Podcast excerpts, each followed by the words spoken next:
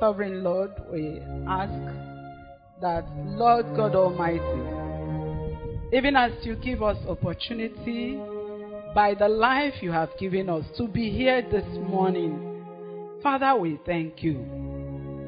We just have a petition before you, Lord, that each time we hear your word, it will it should push us to do that which you have the reason for which you have sent forth that word. Lord, that we will not be hearers only, but doers of your word. That the glory and the honor shall be thine forever. In Jesus' name we pray. Praise the Lord. We are discussing this morning on the disciple in profitable visitation. The disciple in profitable visitation. And in this uh, topic, we have two keywords. And then the, th- the third one is an action that is supposed to arise from what we have known of the two. That is, when you know who a disciple is, and when you know what it means to make a profit out of what you want to do, then visitation is an action you should now follow it with. And that reminds me also that sometime, I, don't, I think it was last year, that we all discussed on let's visit one another. And I just want to ask, by way of reminder, how many of us, by reason of that message, has ever visited another person who has not been in your lineup of visitation before?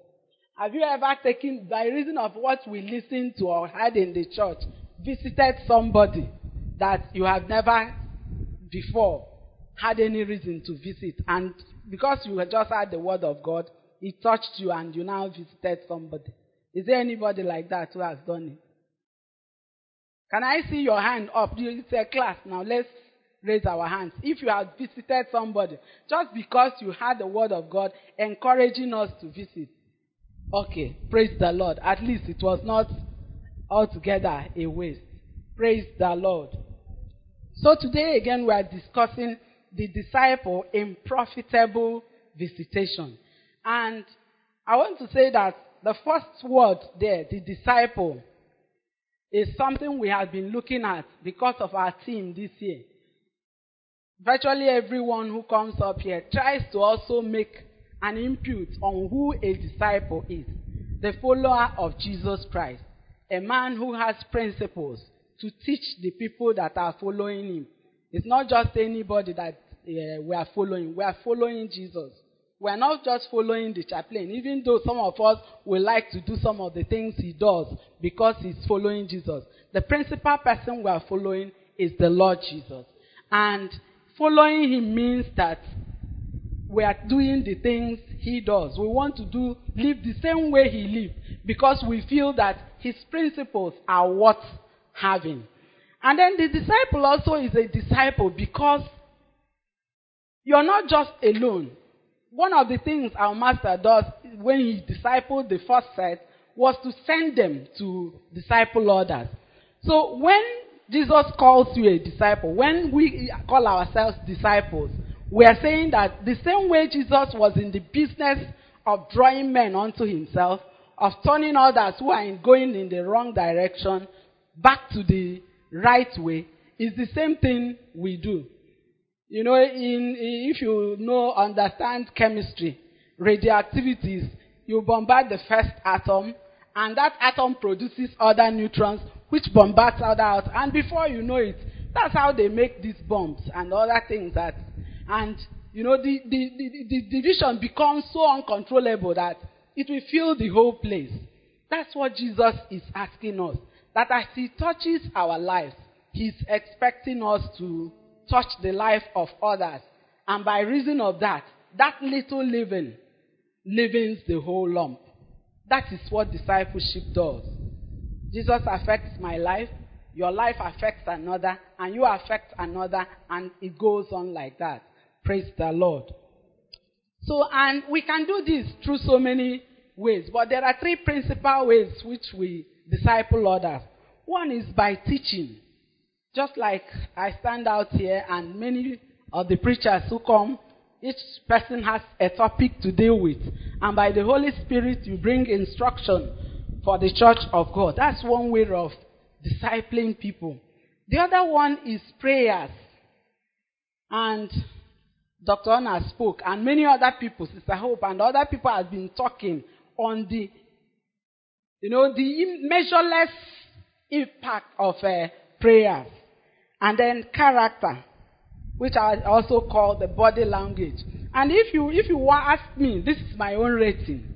If you ask me to rate these three methods, teaching is 10%, prayer is 50%, and the body language, the character, is 40%. So if you ask me, every one of us have the opportunity to make input in discipleship much more than people who preach and people who do other things. So if you're praying to make disciples, you're, you're making a great impact. If you're living a life of worthy, a life that is worthy of emulation, a, a life that is worthy of the calling of Christ, then you're also making disciples. And then when you have the opportunity to sit somebody down and teach, that is yet another input. And today we are talking of one a character that comes under the body language, the character of somebody who wants to make disciples. And that is visitation. Visitation. We said it's profitable visitation. I don't want to spend time talking about profitable because as Igbo people, we like profit. We like things that give us profit. Benefits. We're not just going there so that we look at how their house is fine. We're not going there so that we look at whether they have made it or they have not made it. We are going for a profit to the kingdom of Christ, to the household of God. We want to make an impact that is profitable to the person who had who is our father. It's not personal gain as it as it were. Praise the Lord. So visitation, if I have to talk of, define it, is a body language, for example, that tells somebody, I care. I love you. I don't know if you have ever visited somebody or saying, hey, ichetanta, so nelucha moto I Have you ever heard that? Yes, because it tells the person that without even you saying anything, without you coming with anything, you're saying, I care. I care. I know about you. I know you are there. Praise the Lord. So, why do we need to even pay attention to it? Why do we really need to bother ourselves about visiting other people? In Matthew chapter 25, if you will turn to it, let's look at something that Jesus gave there. He gave three parables. And three of those parables, to me, stands out as the three areas of stewardship for a Christian. The first parable he gave out gave there was the parable of the ten virgins. He said the five were foolish, five were wise, and the first set, the, uh, the wise ones brought extra oil. They persevered. They were consistent. They continued until the day of his appearing. The Bible tells us that it is he who endures unto the end that shall be saved.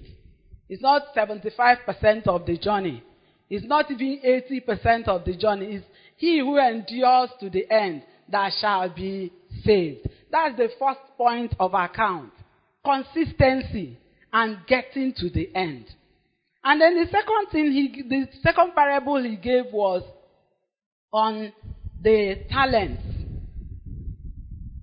The man went out to uh, another country, gave out talents to his servant, and at his appearing, when he now came back, these people had to come back. And that's why all of us, no matter how little what God has given you to serve Him with, we will one day come back to Him and uh, give account. Even that uh, wicked servant that said, I know that you are, you are a wicked man, you do this, you do that. At the time of accounting, he also came to account. At that time, he now know your money. It wasn't his own again. He now said, your talent, your talent. Everybody now knew it was the master who gave that uh, talent. So whatever talent we use, we have, God has given us, it is for a service. Praise the Lord. Then the third aspect, he said again from verse 31. I want to read it. He said, When the Son of Man comes in his glory and all the angels with him, he will sit on his throne in heavenly glory. All the nations will be gathered before him. And he will separate the people from another. Separate one people from another as a shepherd separates the sheep from the goats. He will put the sheep on the right hand and the goats on the left. Then the king will say to those on his right, Come, you who are blessed by my father, take your inheritance, the kingdom prepared for you since the foundation of the world. For I was hungry, and you gave me something to eat. I was thirsty, and you gave me something to drink. I was a stranger, and you invited me in. I needed clothes, and you gave you clothed me. I was sick, and you looked after me. I was in prison, and you came to visit me. Then the opposite is the same for those who were classified as good. So this is the third area of account. We may not, we, whether we like it or not, the cross typifies a relationship of the average Christian. In follow up, we teach you that you should have a vertical relationship with God through Jesus Christ. And the other outstretched hand, the, the, the, but, uh, the horizontal one, will have, will show you the relationship between the brethren, between the people of God. So, when God comes to, that is another area that we must give account. In Genesis chapter 3, I want us to read it. Genesis chapter 3. The first question God asked Adam was, Adam, where are you? And ironically also, in the next chapter, Genesis chapter 4 verse 9 again, he asked Adam, oh sorry, Cain, where is thy brother? Cain, where is your brother? And some of us can say, Am I my brother's keeper? That's how what some of us we've been answered now in our generation. But when we read that read that Cain said, Am I my brother's keeper? We'll say, Ah, this Cain is mean. He even had the courage to tell God, Where am I my brother's keeper? But that's what many of us are telling God. Am I my brother's uh, keeper? So that's the, another area that whether we like it or not, we will also be called to give account. Where is your brother? Where is your sister? What has been happening to him? What has been happening to her? Praise the Lord. So we look at all these things and that is why we must look at our lives again. Many of us are busy, very busy people. Very, very busy. And if you want to give a reason why you shouldn't be involved in this visitation, you will be justified before men. But certainly, I'm not sure we will be justified before God. We may not be justified before God. Praise the Lord. John was uh, writing in his epistles, chapter first epistle, chapter four, verse twelve. He said, "If you do not love a man whom you can see, how can you tell God whom you don't see that you love him?" Praise the Lord. So this is something that we need to do so that the church also at the small unit will be built. And I want to say the emphasis the Holy Spirit gave me concerning this message is that in our church, in spite of every effort that is being made, there is still a lot of gulfs between us.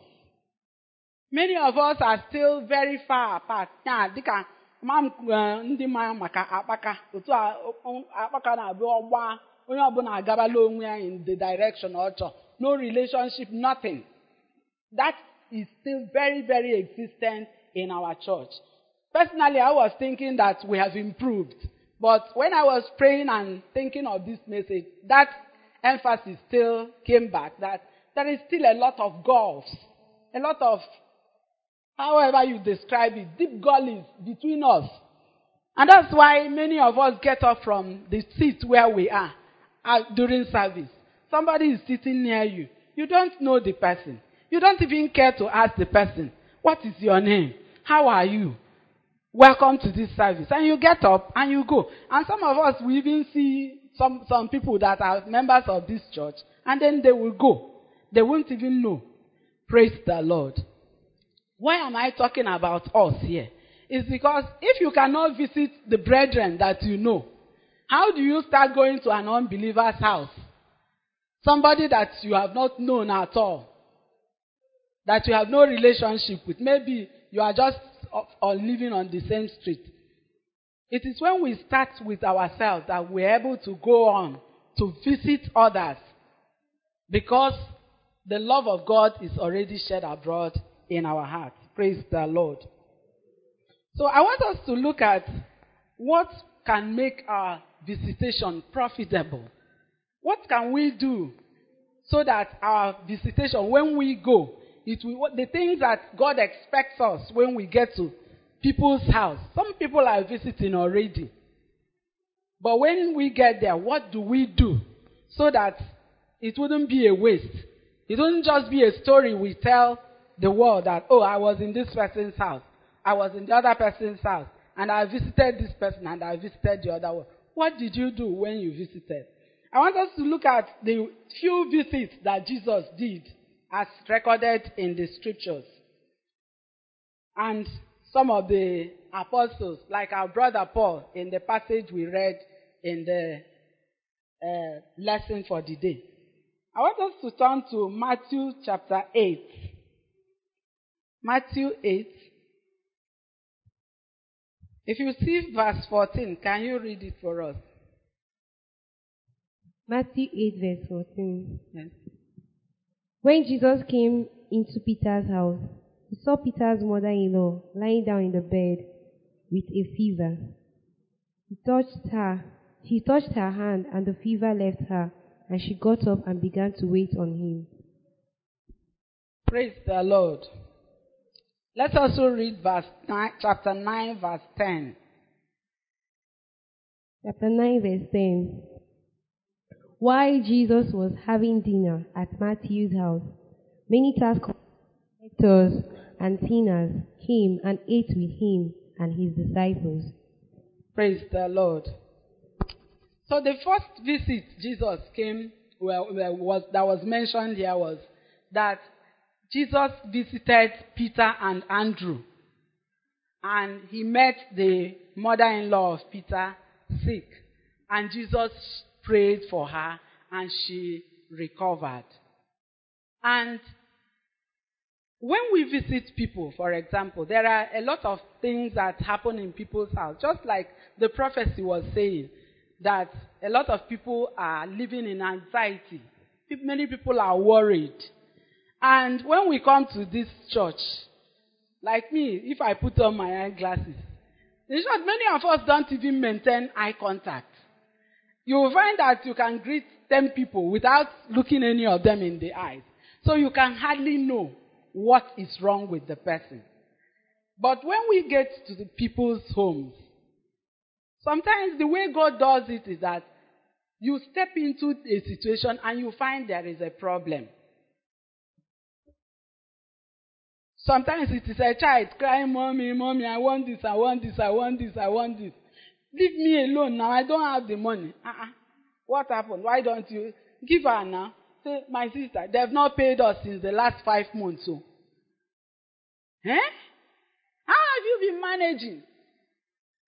You just found out. It wasn't a coincidence. It was God who brought you into that situation. You may not know that the 200 naira you will give that little child to buy bread that day will be more than 10,000 that you will give them when that person gets their salary. So God brings us into when we visit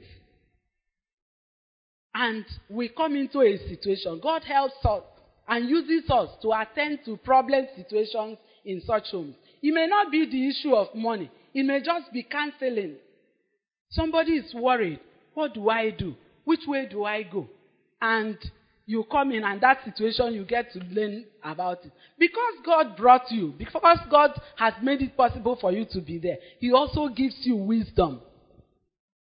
So that it wouldn't be that you just come and you're not even sensitive. We are not caring about what to do and we just go like that. At the end of the day, the person covers the same thing that would have been that you would have been of help. And then when we look at his visit to Matthew in Matthew in uh, verse, chapter 9 verse uh, 10, we will find that through that visit, Jesus told Matthew, you are accepted. You are accepted. You know, Matthew was a tax collector, and tax collectors have their lifestyle. They will cheat, they will steal, they will do all kinds of things that makes them enemy of the people that they are living with.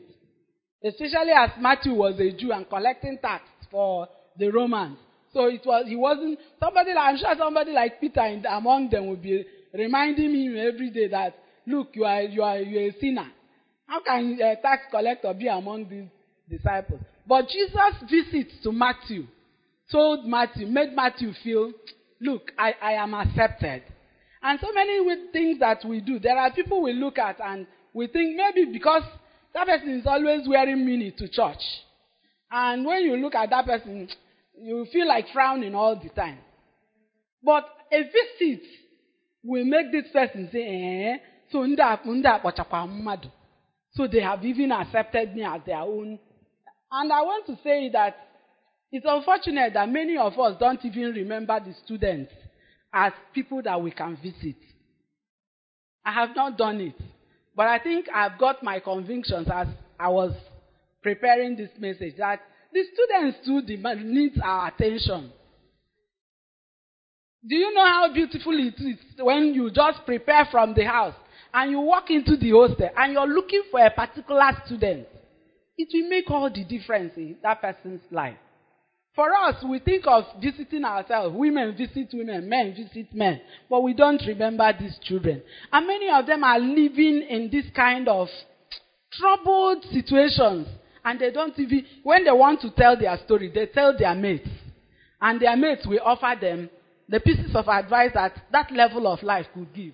But we have the experience.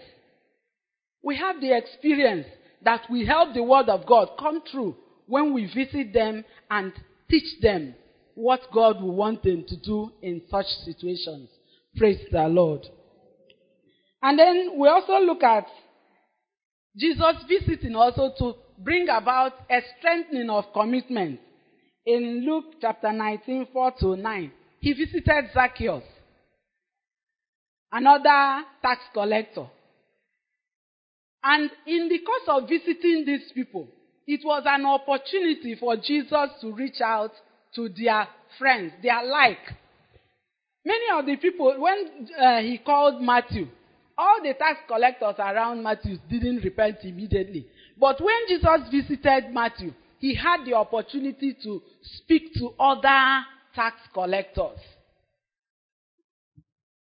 Many of us have grown up children, and they are not even interested in God or who He is and what he can. If there's anything like God, they don't even care. It is why we visit the mother, why we visit the father, that you will look around and see, ah, is this your son? Come now. I'm sure no matter how rude that boy is, he wouldn't just brush you out and start going. If he hasn't been listening to the preaching by the mother, he might, just because you're a visitor, sit down and listen to you. And you have sown a seed. You have sown a seed. Praise the Lord. So it is these things that make our visit profitable. Let's look at Acts 20. Let's look at what Paul now did when he visited those he had spoken to, those he had preached to. Acts chapter 20. I want us to read from verse 17. If you have it, can you read it, please? Acts 20, verse 17. From Miletus, Paul sent to Ephesus for the elders of the church When they arrived, he said to them, You know how I lived the whole time I was with you. From the first day I came into the province of Asia, I served the Lord with great humility and with tears, although I was severely tested by the plots of the Jews. You know that I have not hesitated to preach anything that will be helpful to you, but have taught you publicly and from house to house. I have declared to both Jews and Greeks that they must turn to God in repentance and have faith in our Lord Jesus. And now, compelled by the Spirit, I am going to Jerusalem, not knowing what will happen to me there. I only know that in every city, the Holy Spirit warns me that prisons and hardships are facing me. However, I consider my life worth nothing to me, if only I may finish the race and complete the task of the, the Lord Jesus has given to me, the task of testifying to the gospel of God's grace. Continue, read up to 27. Now I know that none of you among whom I have gone about preaching the kingdom will ever see me again. Therefore, I declare to you today that I am innocent of the blood of all men. For I have nothing, for I have not hesitated to proclaim to you the whole will of God. Praise the Lord. And where did he proclaim the whole will of God? He taught them generally in the uh, synagogue and then from house to house. That's also what Jesus did when he went to visit Mary and Martha. When he got to the house, Martha was running around, but Mary sat down and listened to him. And when Jesus passed the verdict about that, he said, Mary has chosen the, the better thing. So we can also use the opportunity of visiting one another to teach. To teach. So many people give their life to Christ every day. And some of them attend follow up, some of them don't. But you can also choose to visit somebody and by visiting, teach the whole will of God. And, you know, in, in Ezekiel 18, God was saying that if I send a watchman to watch and uh, alert the people and you don't do it, I will require the person's blood from your hands. And many of us will think it's an Old Testament phenomenon that God will require people's blood from our hands. Look at Paul saying it in verse 27 that I am free of the blood of all men. And can we say that from the way we have visited our brethren, the way we have cared for one another, the way we have followed up people who come here, that we are innocent of the blood of all men? Can we say that? That, look, I don't, I don't think there's anybody I should have cared for, I should have visited, I should have loved that I have not uh, taken care of. I want us to know that God is holding us accountable for our brethren. God wants us to know that he doesn't, he doesn't just want us to live as a community and everybody to your tents, O Israel. We must look out for one another's welfare. We must look out for other people's affairs. And how do we begin? The first thing I want to emphasize is that this is a mindset. If after we hear the word of God every day, it's not just about visitation. There was a, a, a, a practical we did in midweek service one day. And uh, Dr. Onaka was asking us to write out what we have learned and how some of the things we have learned has helped us adjust our lifestyle, our character, and the things that we need to do, we have started doing because we have had the word of God. And that thing jolted me up because we are not just hearing the word of God for the sake of hearing it. We don't just come here so that our knowledge will increase. And if they call you to teach about it, you will know what to say. That's not the reason why we are here to learn of the, uh, of the Lord. God wants us so that as He's speaking to us. He's changing us from one realm of glory to another. What we have not been doing before, and the Word of God comes reproving us about it. He's expecting us that there should be an action that matches what we have had. So, how do we begin? How do we begin? The first thing that you want to do is to cultivate relationship. Who is sitting next to you? Just look around you. Who is sitting next to you? Do you know her name? Eh? Do you know that person? Because you don't just get up one morning and say, okay, there's one sister living in Emene. What is even her name? I don't know. Who is she? I don't know. How is she? I don't know. You have to start by building relationship. Talk of looking at people. Every day when the, the service ends, you will see the chaplain trying to greet people. What is your name? What is your name? What is your name? By the time you get three names, one remains in your head. You will remember. And as a teacher, I know that one of the things that makes the difference in the way students respond to you, respond to you is by calling them by name. Hey, come here. He looks at you and wants to run. But when you say, Chinasa, come here, he knows you are sure of what you are saying and he will just turn straight and walk to you. Get personal with people. It's not just a matter of every day we teach and read the Bible and who is the person sitting next to you? Get to know people and gradually you will begin to know people. That is the first thing. When you know people, when you now have, because we say under the Holy Ghost, let the Spirit of God help you. Because when the Spirit of God helps us to know where to go, who to visit, when to visit, it becomes easier. But it can only come when you have intimated yourself with people. So that when the Spirit of God is trying to tell you, that person that sat near you in the church, that young girl that was telling you about her problem, can you go and visit her? You will have a, a point to start from. You won't be, ah, I don't know anybody, oh. I don't know anybody in this church, oh. I don't know anybody in this church. Oh. Some of us just uh, feel that hmm, this girl, this thing they talk, I beg it's for some people. It's the chaplains. It's the chaplains. And some of us, when they don't visit us, we are angry. We are not feeling happy. But have you visited anybody? Have you ever visited anybody? No. Okay. Praise the Lord. So, and we have to depend on the Holy Spirit. I don't want to leave it as a statement like that. We'll just say, let the Holy Spirit lead you, and you will do what. Let me tell you how the Holy Spirit leads you.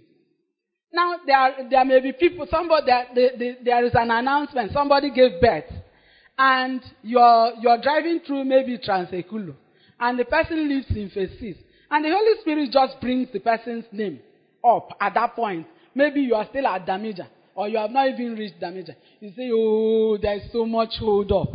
There's so much hold up. And I'm coming from Awka. Oh, it's going to be late. I've done it once or twice, and I, I, I, I argued with the Holy Spirit. There's no, I can't get there now. It's getting late. I, I am getting late. What I found out was that that same time that I would have spent visiting that person, I spent it at a hold up. A hold up that would have been true by the time I, I had obeyed the Holy Spirit and gone to where He wanted me to go. Before I now start going home. So usually when God tells you to do something and you give him an excuse and you say, I'm busy and I'm doing this, I'm doing that, I'm doing that, or it's not possible now. Let me tell you the truth, what I have proved. I'm not trying to make a theory, but I tell you what I have proved. That that same time you argued and took from God, when He's asking you to use it to do something, will always be wasted. It will be wasted most of the time. You will find that that thing you said, let me go and do this before I come back, and, and you will find you will not be able to even get there at the time you. So when we have this urge, even if you can't visit at that time, and the Holy Spirit is reminding you, oh, this person, you need to touch the house. You need to visit this person. These people were robbed. Have you visited them? These people were. It doesn't just come. It is the Spirit of God bringing up these names, bringing up those issues, so that you may visit or call or at least ask a question when you see this person. But better, much better, if you will bring out time and go and visit. Praise the Lord.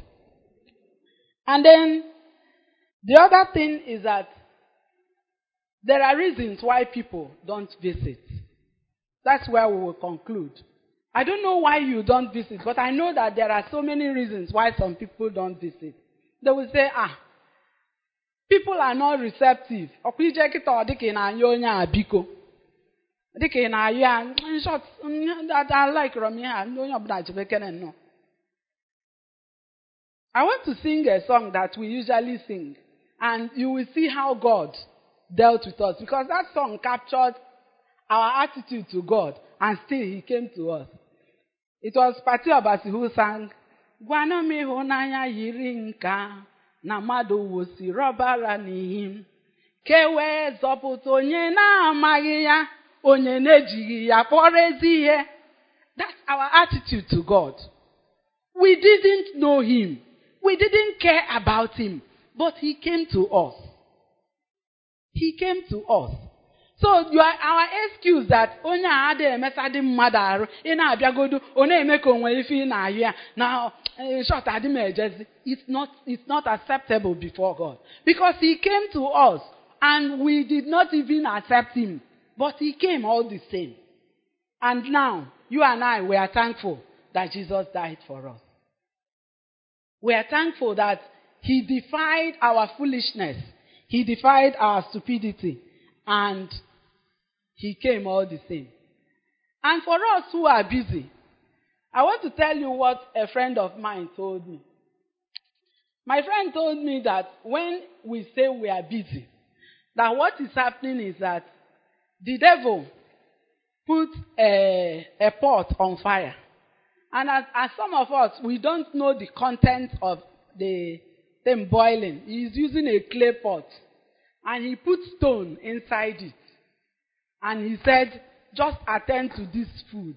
Attend to it. When it is cooked, bring it down. Then you can now go. Will the stone ever be cooked? Eh? So if you are busy today, you will still be busy tomorrow. You will continue to be busy as long as the devil is in, interested in that, in you doing something. God is interested in you doing something. The devil will give you something that will keep you busy, busy, busy, and you will never have time. That stone will never be cooked. And you will continue. Eh, enwero m efe, enwekwanụ efe. I've not been able to. Hey, ụbọchị God was touching me to visit this person, to go and see this person at the hospital. Hey, a sịkwa na onye amụ nwa. Hey, I've not been able to go. Hey, and the stone is still there. It is cooking. It is cooking. And it will never get cooked. So if you are wise, if we want to be wise, we will know that all these things we keep saying that they are keeping us this, this, that, this, that. It's a matter of our ordering our priorities right. If you put your priorities right, you will have time. I will have time. If we know that God will ask me about my brother, about my sister, I will make out time. Because if follow time, follow something. If you consider it important, you will give it time. If you consider it an important Christian ministry, you will give it time. Through visitation personally, I have come to know that I have this gift of service. I have stepped into people's homes and at times that it was just somebody to get water for them. And I got that water and I was satisfied. I have stepped in at some other time and it was just, oh, please go out there and buy something for me. And I will do. I have stepped in and somebody was trying to put on her dress when she was sick. And I helped put on that dress. And it was useful in the hands of God. So when God is asking you to do something, God's method will always be man. God will not send an angel to come and do some of the things that He's asking us to do. Because He has you, He has me. And when we sing, we will say, Jehovah nwere mmadụ. Otu onye n'ime ya. And when he asks you to be his mmadụ, you will now put your hands behind you and say, I don't have time. I don't have time. That's our excuse. That's our excuse. And talk of people who say, who you think are not receptive. It is actually defense mechanism. Some people think, eh, onye kwanu ka ị kọọrọ onye mee anything. Please let them go. And you're calling, you're just doing like this. You are, the next one you call, she's running away. But there are people who have continued and continued and found. I know the story of one, one uh, student in this school that was being reached out to and she was just doing like this. But when eventually we got close to her, we found out that she had a lot of problems that she felt, oh, who will help me? Who will even understand what I'm going through? So don't look at the defense mechanism that people are putting up. Doing, uh, esi na onye a na-eme guy, na ọ na-emekwanụ guy.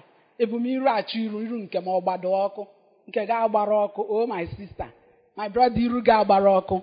But God is going to ask you about your brother. That's why you're doing what you're doing. And for every one of us here, you can only go and make profit if God has profited your own life. If your li- own life has become a profit unto God. Each time I read Ephesians chapter 2, I want us to read Ephesians 2 as we conclude. Ephesians 2. I want us to read from verse 3. It says, All of us lived among them at one time, gratifying the cravings of our sinful nature and following its desires and thoughts. Like the rest, we were by nature objects of wrath. But because of his great love for us, God, who is rich in mercy, made us alive with Christ, even when we were dead in trespasses. If you now go down to 11, it says, Therefore, remember that formerly you, were, you who are Gentiles by birth, uncircumcised, called uncircumcised by those who call themselves the circumcision, that are done in the body by the hands of men. Remember that at that time you were separate from Christ, excluded from the citizenship in Israel, and foreigners to the covenant of promise, without hope, without God in this world. Who, who will want to live a life that is described by this verse? A life without hope, a life without God. But that's what anybody who is outside Christ is. If you have not at any point received the mercy of God in Christ Jesus, your life is without hope, without God. And God is asking you this morning, there is a citizenship of the people we are talking of that He will ask, Where is your brother? There is a level of, there is something that will happen in your life for your name to be entered into that citizenship. And every day, every Sunday in this church, there is a call asking us, What have you done with Jesus Christ? What have you done with Jesus? It's not a matter of how uh, how fervent you are in the church. You are serving, you are serving, you are doing so many things. Or that you are a small girl or you are a small boy. Every one of us will one day stand before God and give account. Every one of us will stand before God and give account of our lives. What will you tell God that has been the mainstay of your life? That that is why you have not given your life to the Lord Jesus Christ. As we are going to pray now, I want to invite as many as have not given their life to Christ to come and receive Jesus now. Because receiving Jesus is not knowing to how to speak the Christian language. You can speak the Christian language. Praise the Lord. How are you? Oh, the Lord is good.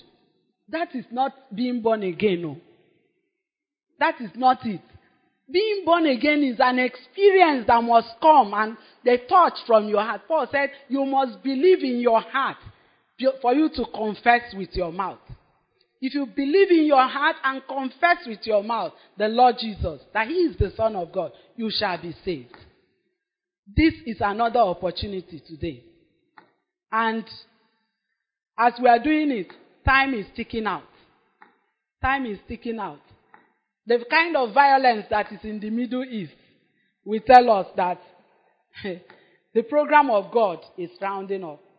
And the earlier you secure your life, the earlier you are sure of your eternity, the better for you, the better for me.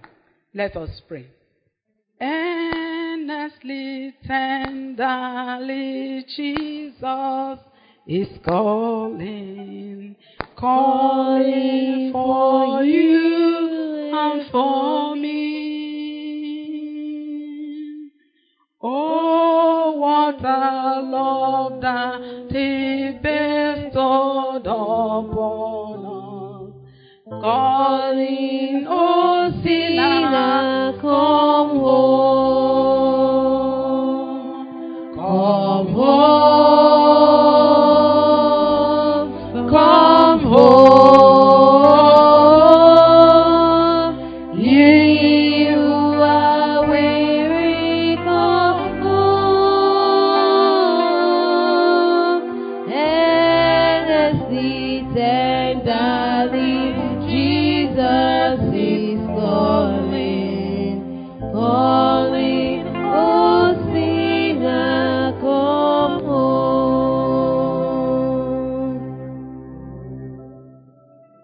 Can you present yourself to God? Paul says, I have shown you what is profitable.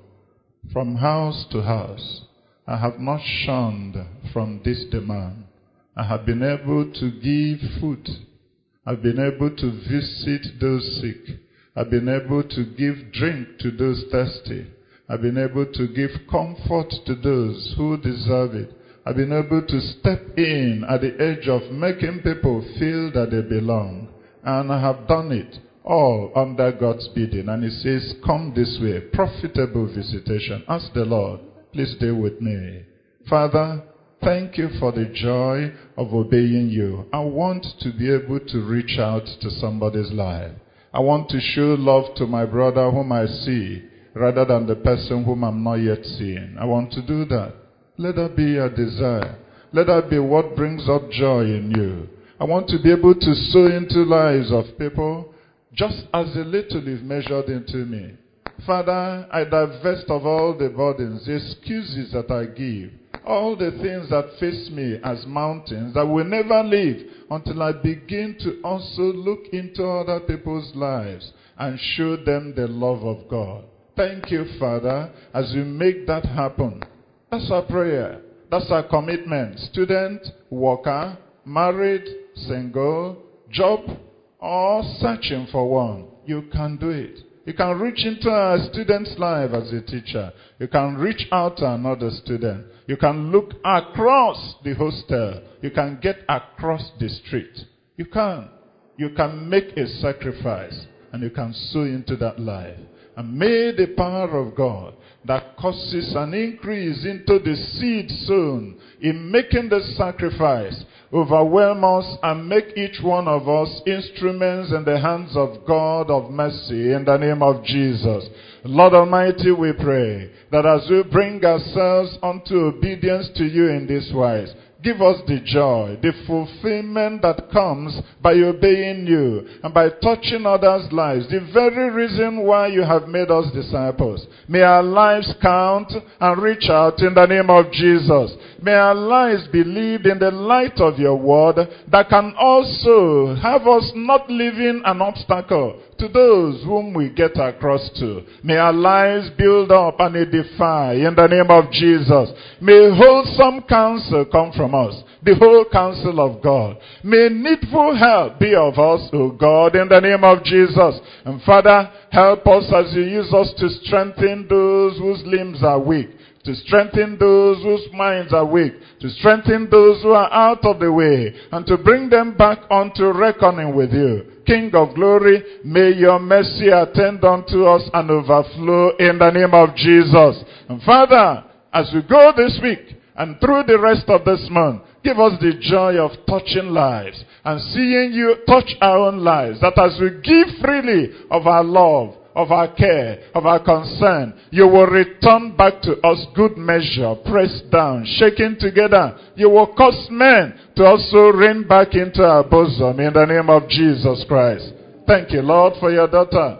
Minister grace and unction, strength to her, and cause that your ministry upon her life and family will remain even till eternity. In Jesus' name we pray. And everybody say amen.